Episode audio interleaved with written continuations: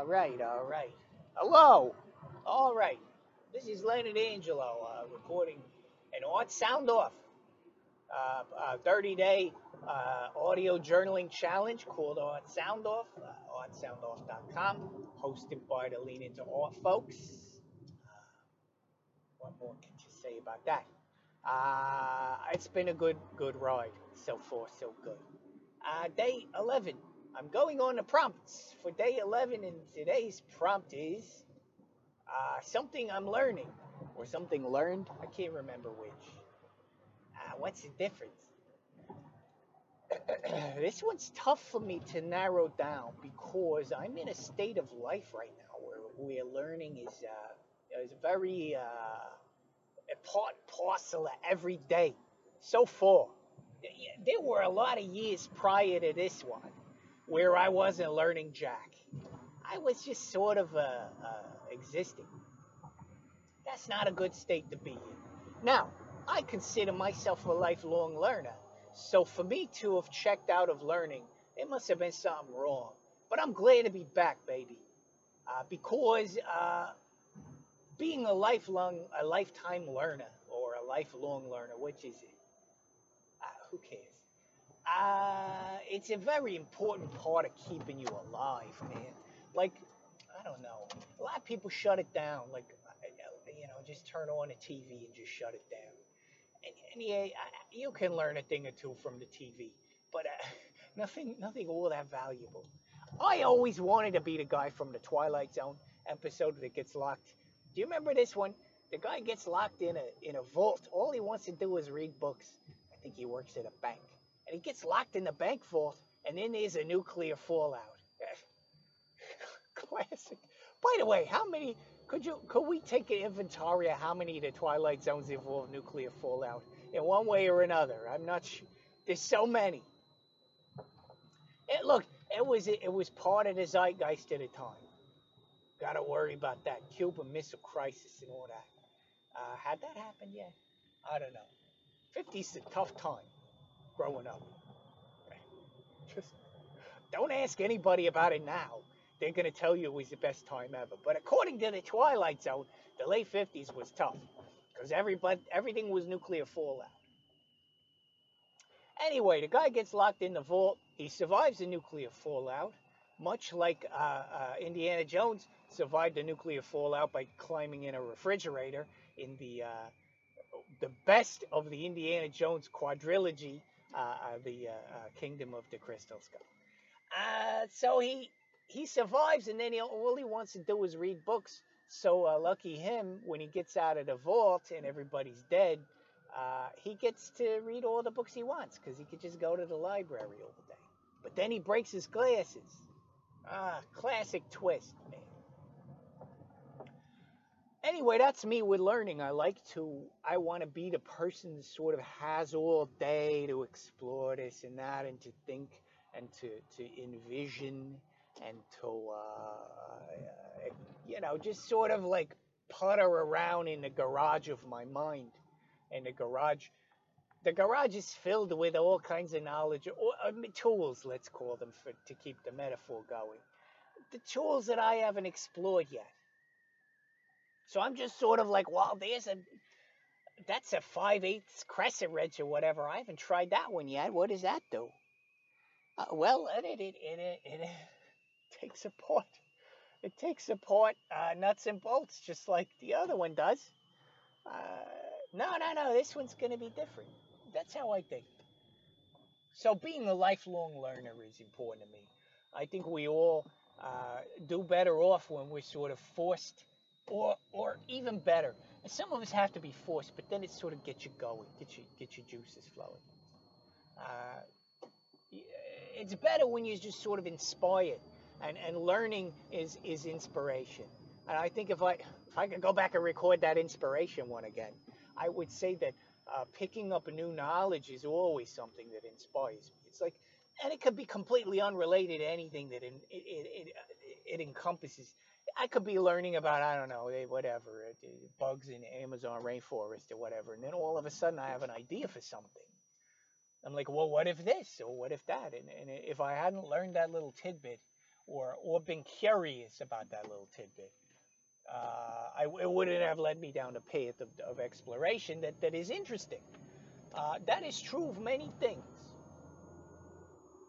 So what I'm learning lately is that being uh, back in the flow of learning is inspiring.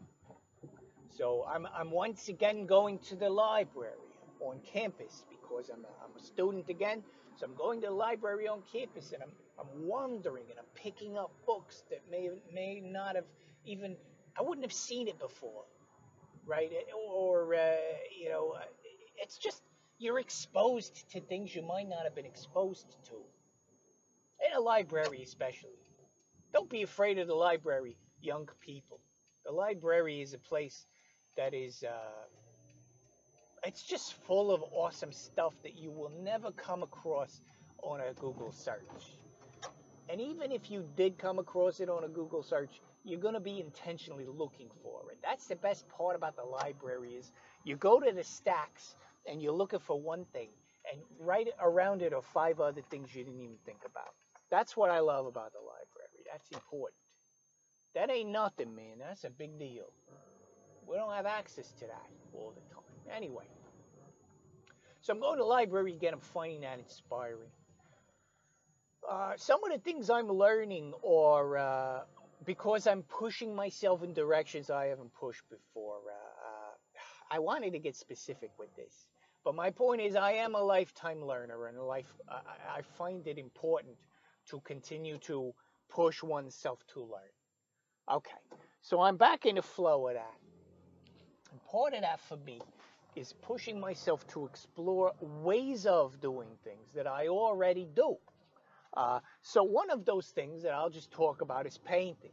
I am a painter. I have always been a painter. I enjoy painting, right? My intention coming back to school was always to continue painting. But it wouldn't have been learning necessarily if I had just assumed the same position I was in when, when I stopped.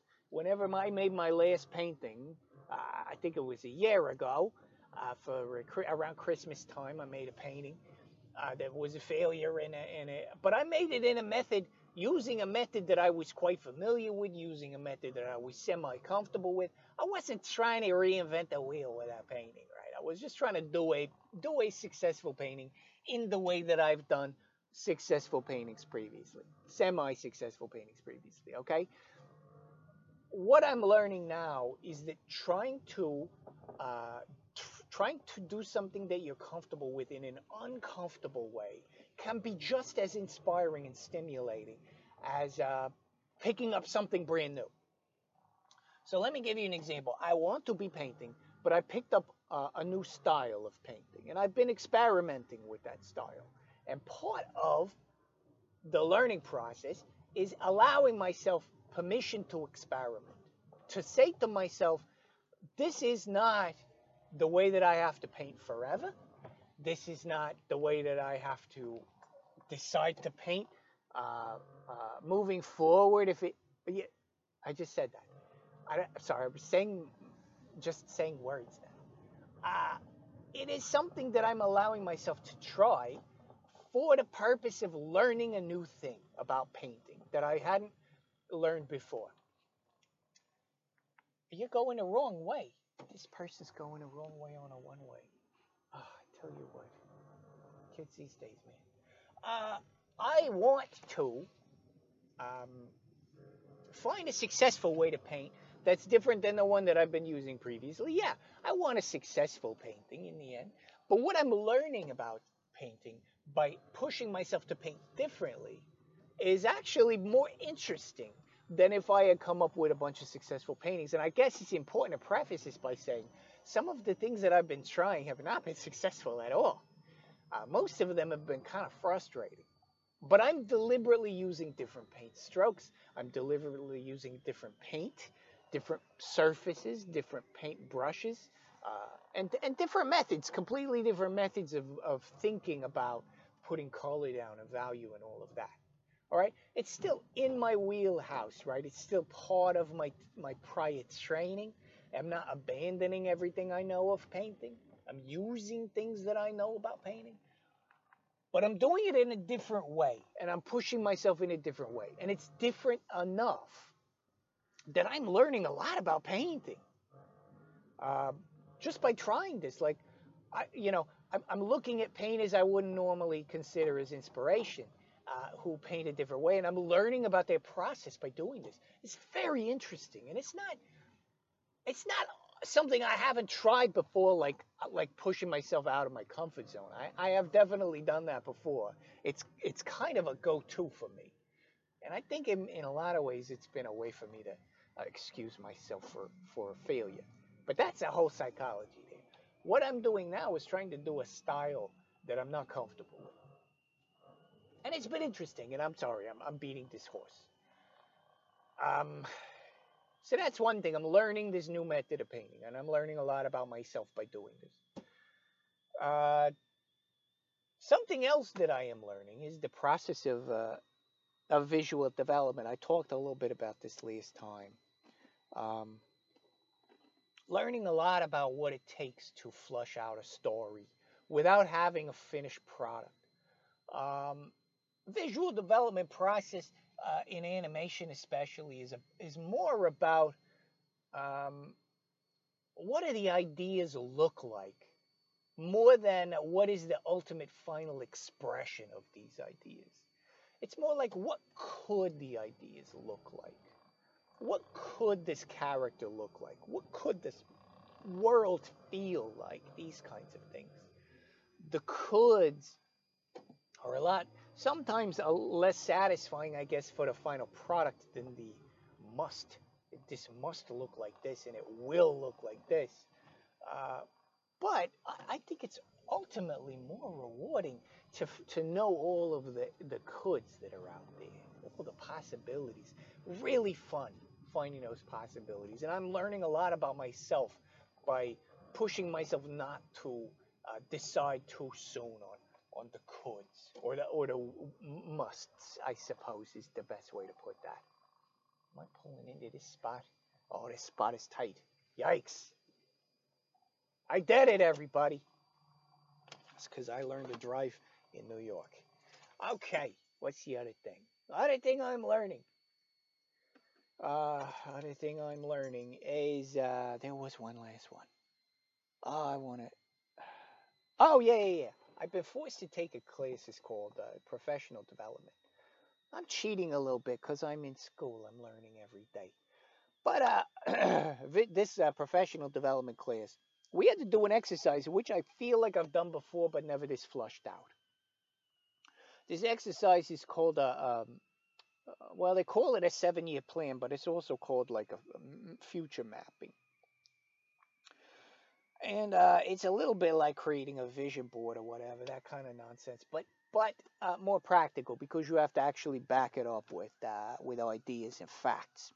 So part of what I'm doing here is uh, trying to uh, think about a, a five year plan, like in the future. What what would I really want to achieve?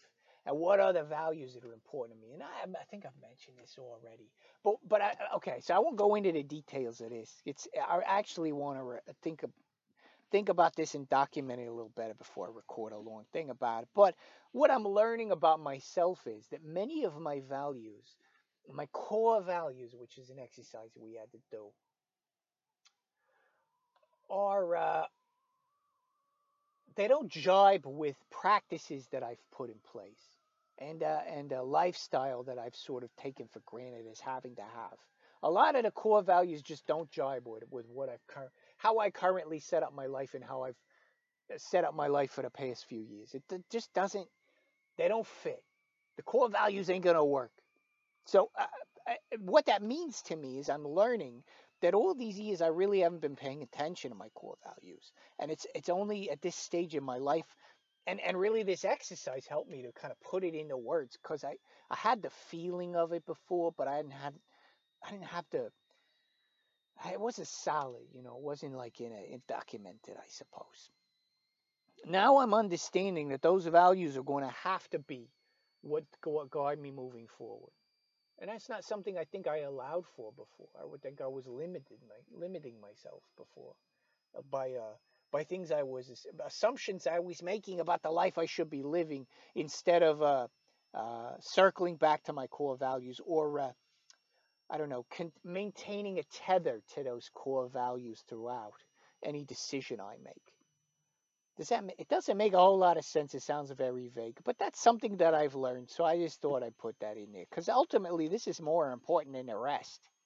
It's going to guide things moving forward, and I need to take uh, the next few years. I think while I'm in this program and kind of assessing myself, to, to keep tethering myself back to those core values and really define what they are and make sure that they last and are uh, solidified in my brain. Yeah, so that's where I'm at. All right, all right, that's enough of that. So that's uh, day 11 uh, or uh, prompt 11 for the for the Art Sound Off Challenge.